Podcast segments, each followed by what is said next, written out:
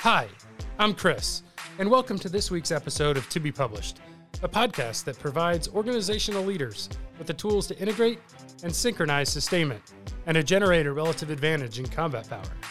As always, the views and opinions expressed on this show do not reflect the official policy or position of the United States Army, the Training and Doctrine Command, or the Combined Arms Center. Our guest today is Major M.J. Jackson.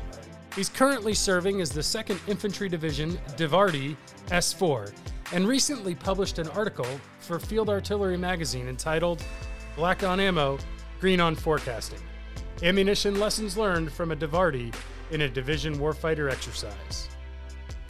Today, we'll really be talking about how you integrate fires and the sustainment warfighting function.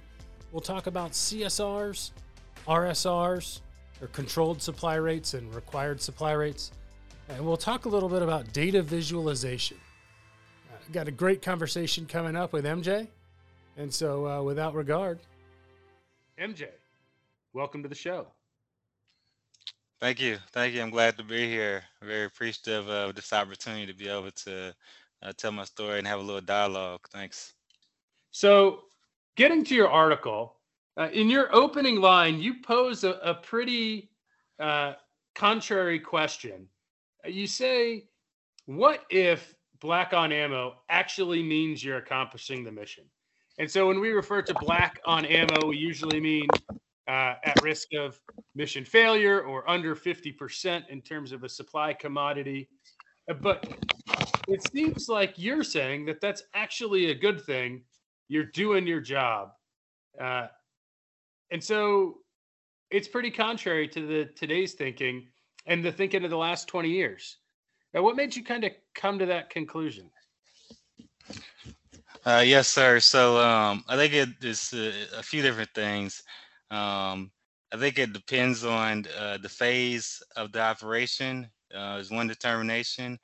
Um, and then it's also just kind of understanding the, the, the, the, environment around you and, and how you operate. And uh, so, so typically uh, most sustainers, we always want to kind of, I, I, say, uh, I use the word hoard. We also, we always want to have a, a, replenishment of ammunition on hand.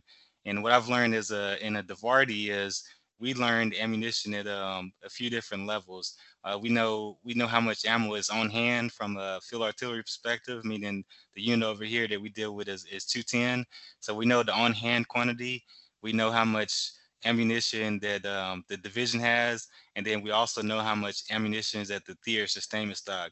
So we have the luxury of knowing all the ammunition on the peninsula, which is uh, a little bit unusual for for most people to be able to understand that uh, that perspective. So, to but it allowed us and allowed us to be able to provide uh, certain visibility to our commander, so he can understand how to ta- how to target and use long range ammunition.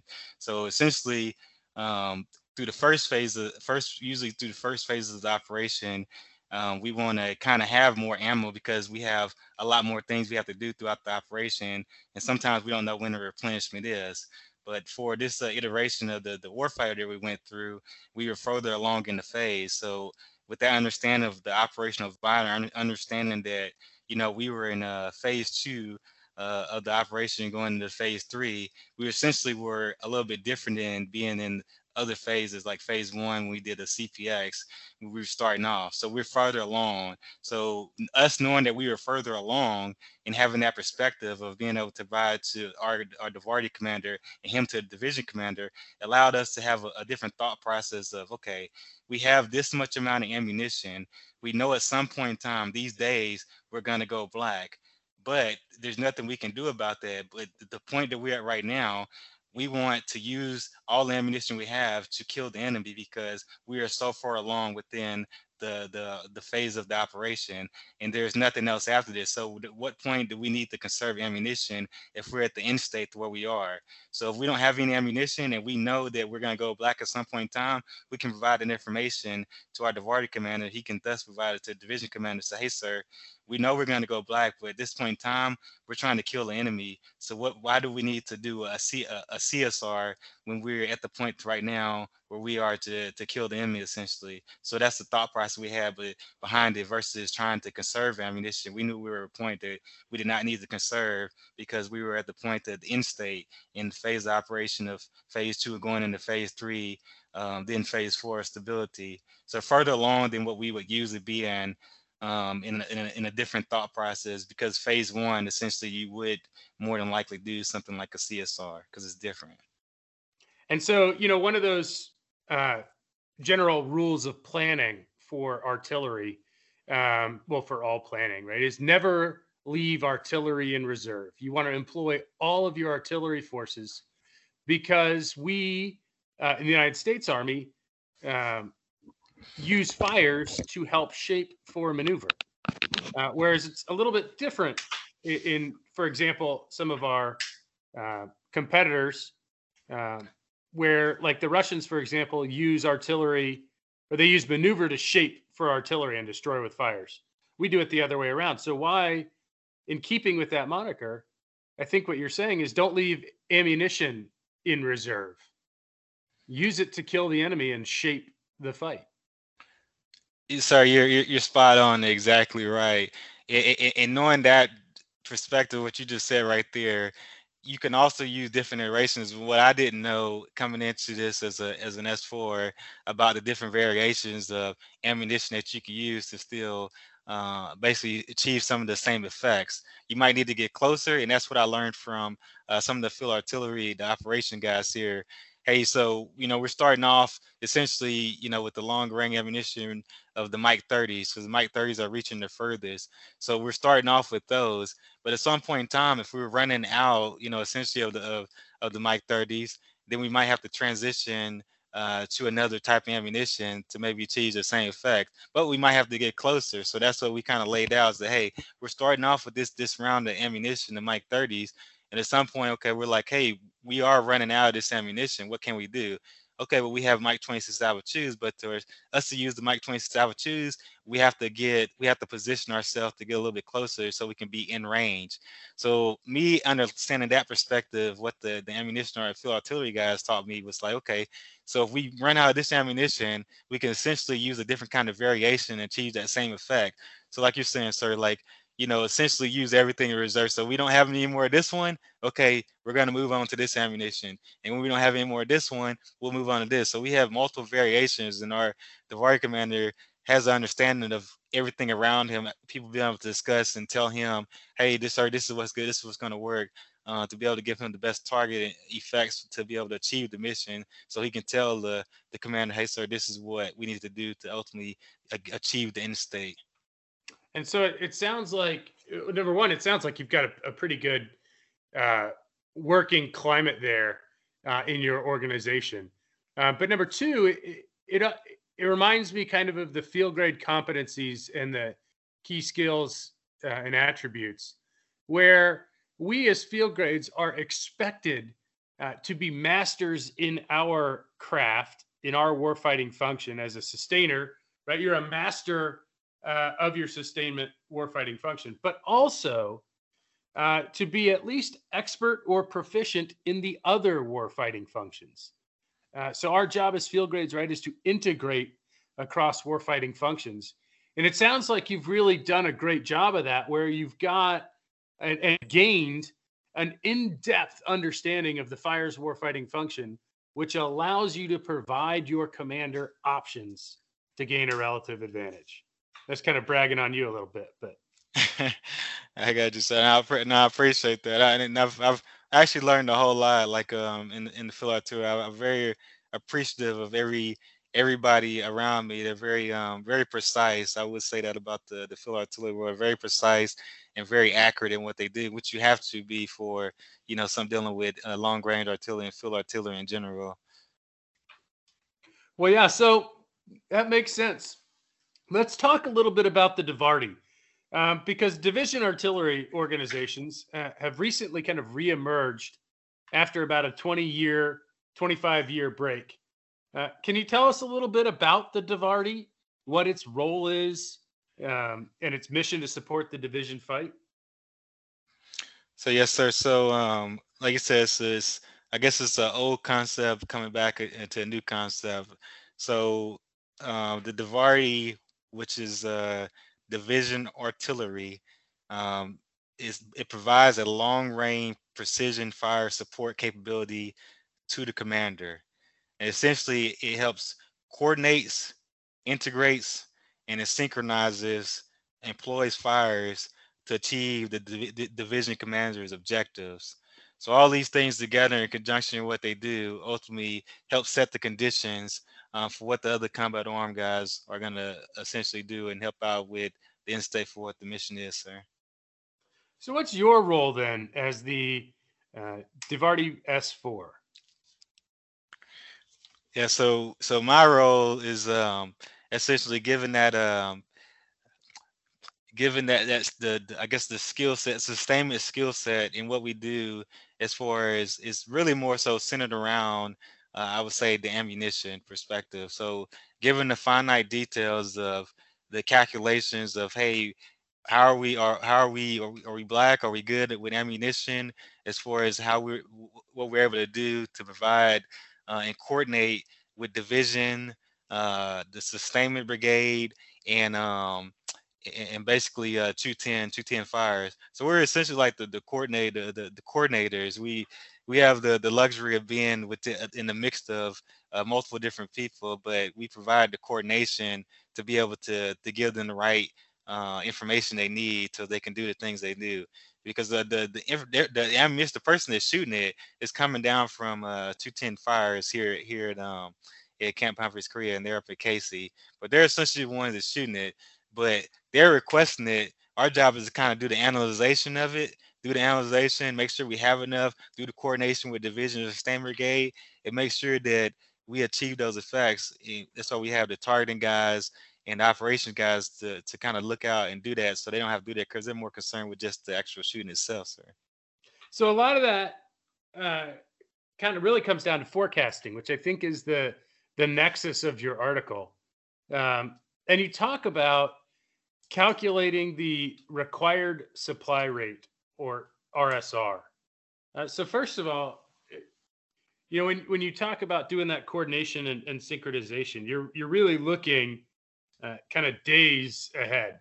The fires guys up at 210 are probably looking at what do I have on hand right now, and you're looking at what are they going to need in 72 hours.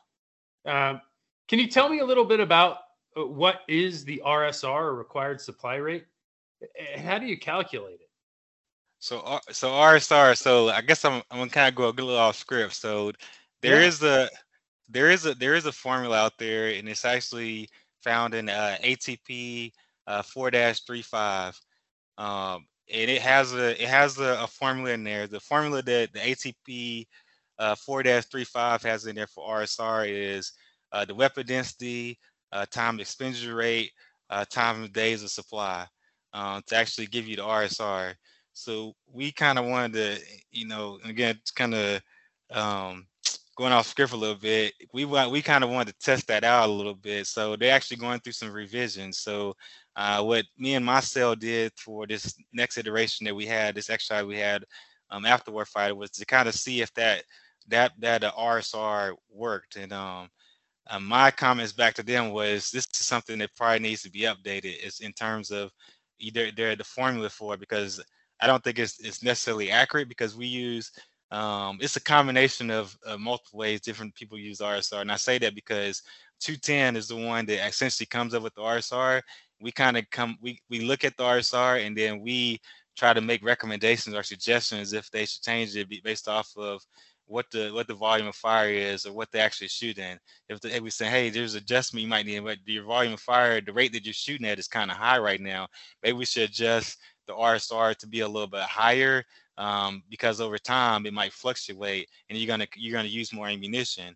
So based off that concept, you know, the RSR, the formula that that's describing for that four dash uh, three five doesn't necessarily work, and it does, and, and, and it definitely does not give you um, a, a phased in RSR, which is more so what I talk about in my article. I say, hey, you know, RSR is more of a phase type of, uh, it should be more of a phase type of uh, operation. It can't be essentially a straight line. The way that the the books and it gives it to you right now is set up to be a straight line. If you do a straight line RSR, it doesn't make sense because different different phases of the operation, you're going to use more ammunition, you're going to use less ammunition. So that straight line, it throws everything off.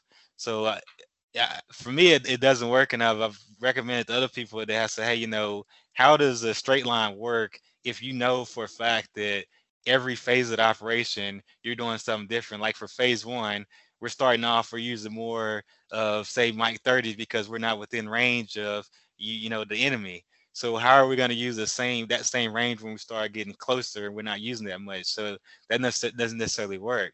So we have devised um, uh, a, a, spreadsheet essentially kind of tells us, you know, and it's uh, dealing with different numbers and whatnot to give us to kind of shoot us out of RSR, but it changes over time. Starting off with, hey, phase one, the RSR is going to be higher for for the Mike 30s and maybe phase two a little bit higher, and it kind of dips down for phase three because we're transitioning to uh, the Mike 26 Alpha 2 because we're a little bit closer.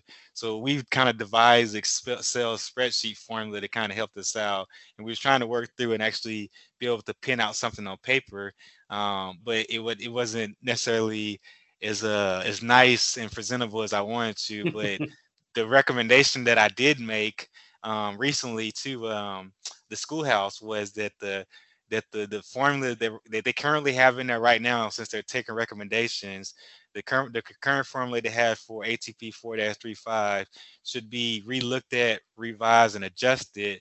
And at the minimum, it should work off a, a phase type operation versus just having a number in there and having a baseline and, and just saying that this is going to work throughout the, the entire operation because we know over over different operations over time and over years that that, that, that hasn't worked. You know, if you use a phase line, if you use a, a, um, a straight line, you're never gonna you're never gonna get accuracy because you know different different phases. You're gonna use different sets of ammunition, and it's gonna fluctuate. Um, so that's why my recommendation was kind of centered around that. Sorry if I didn't give you a exact formula no uh, pointed pointed number that you that you want. I've tried to kind of come up with that, but the best we have is, is some Excel products that we've that we've kind of came up with to to help us out throughout our process. Well, and so that kind of takes it into the next area. So I'm a huge proponent of data literacy uh, and data visualization using data that we have uh, to simplify.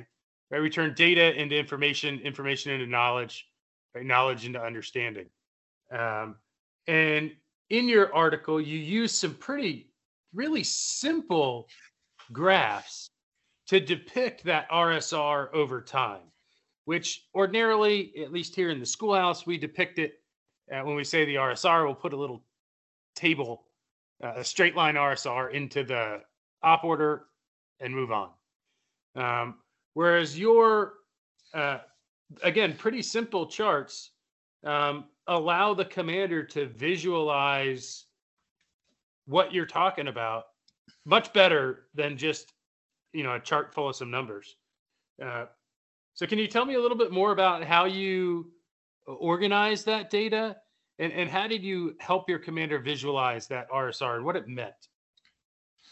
Yes sir. So i give a shout out to my my team right here. So this is my uh my I have a I have a lieutenant who's an Excel guru, so he's he's very good, like you said, with the data analytics. So he's helped out a lot, great with uh, greatly with the the numbering and, and trying to help us visualize this. So essentially, what we did was is, is in the article it talks about again I talk about the Mike 30s, Mike 27 twos, and what we want to do is kind of show over time, like you know, what what would be the difference if you if you kind of if you went off a a phase operation versus a, um, a straight line. And if you uh, if if you kind of if you if you can think or, or visualize how we looked at it, we took some of the numbers. I didn't want to use exact numbers because obviously it's exercise, but for the most part, you get the concept that over time, based off of uh, the, the the like you take Mike 30s, um, we broke it down by phases: phase one, phase two, phase three, and essentially you can see um, based off the we kind of broke it down by colors and saying, hey, here are the numbers, putting the numbers in there in the in the Excel spreadsheet these are the numbers that we're shooting over time for the Mike 30s. And if you actually use those numbers of what's actually going on and what actually happened, we had a we had a one bar chart on there showing okay, this is what actually happened. This is realistically over time, over the phase operation, what happened. So you can see, hey, this is you know what really happened, real scenario. Then we took a what a straight line would what what would be a straight line. Hey, this is what what here's here's what the book gave us for the formula for a straight line if we use RSR. Okay, we use this. This is a straight line RSR. Then we took our calculations of what we use um, in the, the data analytics for Excel spreadsheet we use over time with actual numbers. And, and you can see that our numbers were within, uh, I think, uh, less than 3% of accuracy of being what the actual uh, numbers what we actually use. So using the numbers that we actually use and the formula that we computed within the Excel, we were able to provide a, our commander a pretty good visualization of, hey, sir, this is this is where we're actually at. Like we're this is what they're actually shooting. Here's our forecast that we actually use, and you can see where we were within three percent, less than three percent accuracy of being spot on of what we actually shot. Versus if we had used the straight line uh, throughout each operation. So that helped him understand that, hey, you know, like we're pretty close, we're pretty accurate. And he's able to confidently go to, you know, the division commander and essentially say, hey, I know how much ammunition I have. I know when I'm gonna go black on ammunition, and I know you know at what day I'm gonna go black. Like pretty accurate, you know, to the to to the T, almost within the hour. And then we were also able to to to to, to secondly provide a, a synopsis, basically showing that if you use you know the straight line process um, and, and and not did our process, you could essentially lose days. And in the real world, you know this could cause this could cost lives and soldiers so soldiers being on road unnecessary times because it's gonna you could you would have essentially would have needed to re be uh, replenished with ammunition a lot sooner versus how we showed it versus what it actually actually actually happened.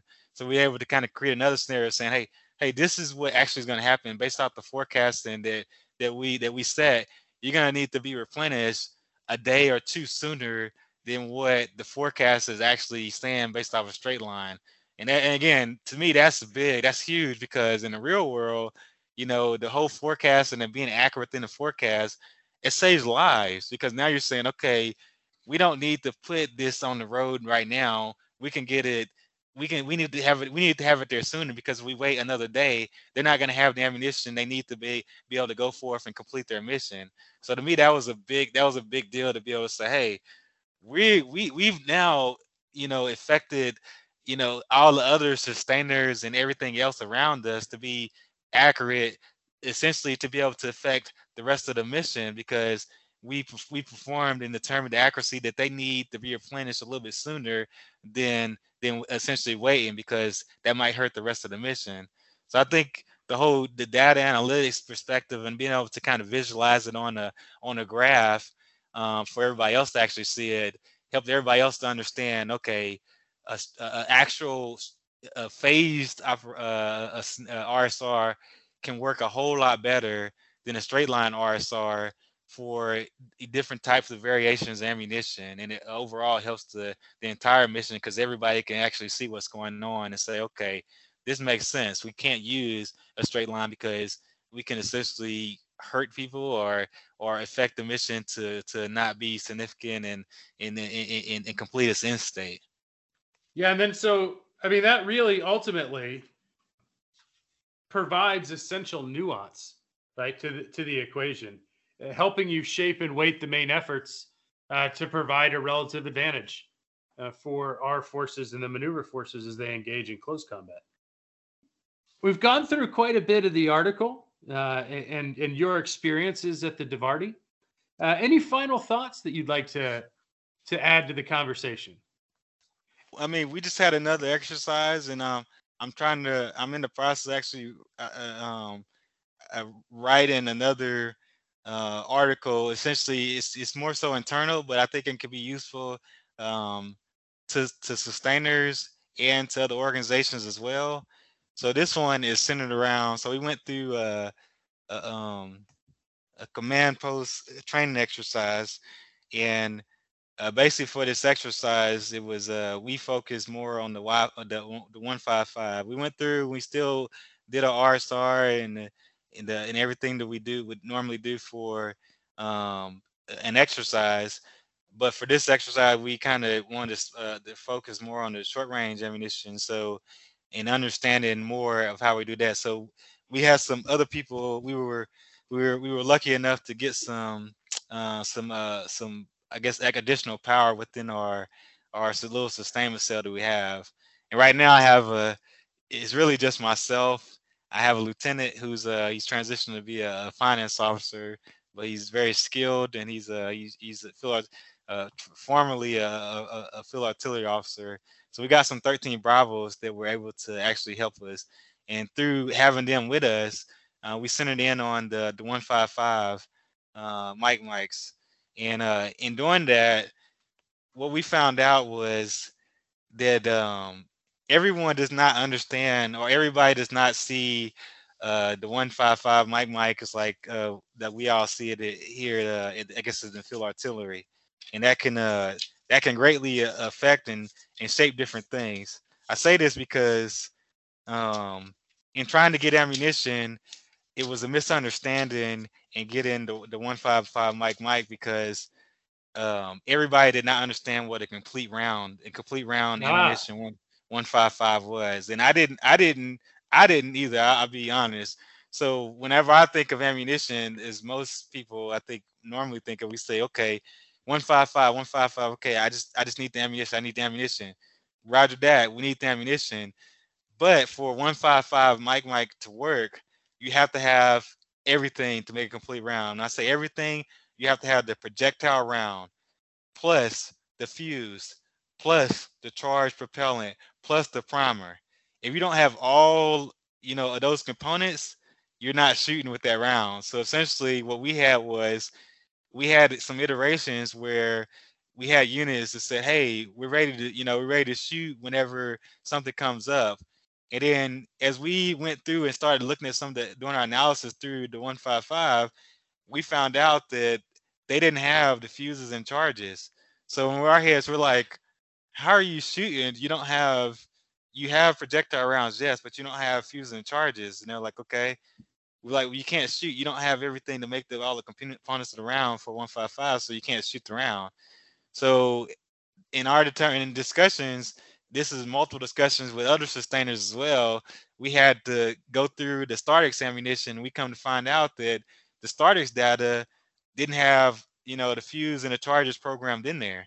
So then we had to do some emergency um, replenishments to get the fuse and charges um, within the STARTEX data. And then we still didn't get enough in there to be able to help us through a, a, certain iteration. Like if we wanted to go out like 20 days, we only had like a number to help us go out to uh, 72 or 96 hours. So to me, that was huge. I'm like, man, how do we miss this? Like, this is something a lot of field artillery they naturally know this, but for sustainers, you know, we don't naturally think about, oh yeah, I need the fuse, I need the charge, I need the primer, I need I need all these components to make up.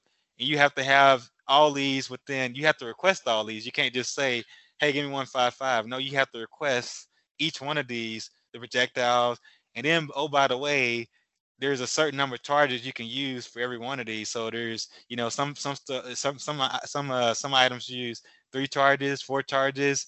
So that's another thing. So what we did was we created another Excel spreadsheet that basically calculated what a complete round was. So it basically did everything for you. So you say, okay, well, I want this uh this this type of projectile round in there for 155 and it basically computes all the fuse, charge, the primers that you would actually need to go with that that projectile round. So it made stuff a little bit easier. But for everybody else, whenever we requested ammunition, they they understood uh, Sustainer Brigade that hey, we don't just need the projectile round, we need all these other components, the fuse and charges to go with it, and we need this these number of fuse and chargers to make it accurate for us to have this 155 as a complete round. So that was huge, helping us to have a great understanding discussion with the other sustainers and some of the other combat arms guys to make sure everybody's on the same page about what we needed for 155 to actually make us you know, make it work. Otherwise, we're just sitting ducks. We couldn't even shoot. You know, we can't even, we, we can't shoot anything. We're just sitting there with like, oh yeah, we have the projectile round. We can't do anything with it though.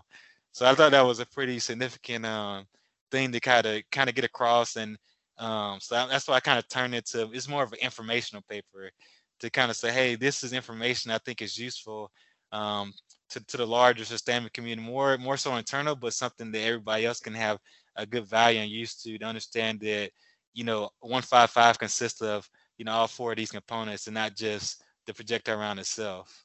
Yeah, no, that's a huge point, uh, and it doesn't it doesn't come that way from the national level, right? So when things come into theater, they come in individually, and somebody's yes, got to put that together um, into an ammunition package to move forward because you don't want to ship all projectiles and all uh, propellant charges. You want to generally ship rounds together to the forward line. Yes, sir. Yes, sir. Yeah, no, that's a, a huge thing. And again, that goes back to uh, understanding um, all the competencies of a field grade officer. So it can't just you can't just be a master in your warfighting function. You've got to be an expert or at least proficient in all the others uh, really in order to integrate, synchronize to generate a relative advantage of combat power. So I think that was a pretty good conversation we had there with MJ, uh, and gave us a lot to think about. You know, not only how do we uh, integrate and synchronize the warfighting functions, uh, but how do we determine ammunition requirements, and not only in a DivArty, but also across a BCT, uh, in a, a, traditional division, uh, throughout all the types of ammunition that we could need. Uh, and then at a theater, corps, uh, or field army, and those levels as we come up with some new doctrine in the ATP uh, 491, 492, and 493 series. So thanks again, MJ, for joining us. And y'all keep sustaining out there.